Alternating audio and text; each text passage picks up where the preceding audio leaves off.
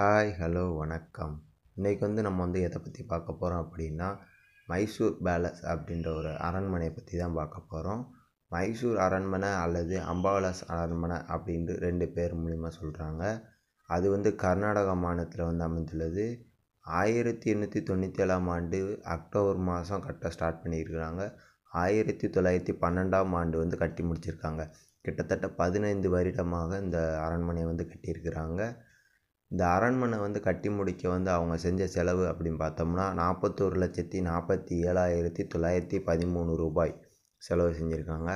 அரண்மனையோட முன்னுழை வாசலேருந்து மைதானம் அடுத்து ரசா தசார்பர் மண்டபம் வந்து உள்ளது.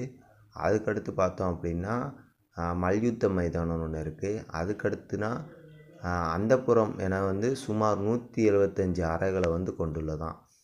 மைசூர் அரண்மனை வந்து தரைமட்டத்திலேருந்து கோபுரம் உச்சி வரைக்கும் பார்த்தோம் அப்படின்னா நூற்றி நாற்பத்தஞ்சி அடி உயரம் கொண்டுள்ளது. மிகப்பெரிய ஒரு கட்டிடம் அப்படி மைசூர் வரும் சுற்றுலா பயணிகள் வந்து ரொம்ப பழமை வாய்ந்த கட்டிடங்களில் ஒன்றான ஜெகன்மோகன் அரண்மனை வந்து பார்க்காம திரும்ப போவதே இல்லை.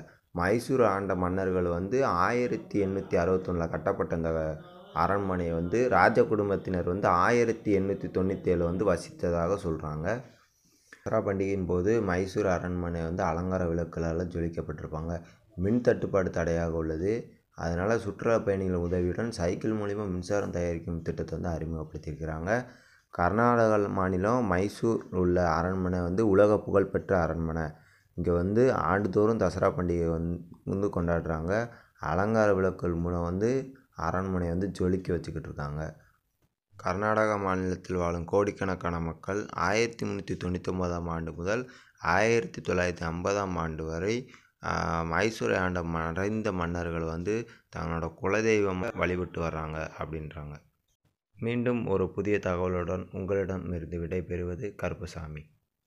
நன்றி வணக்கம்.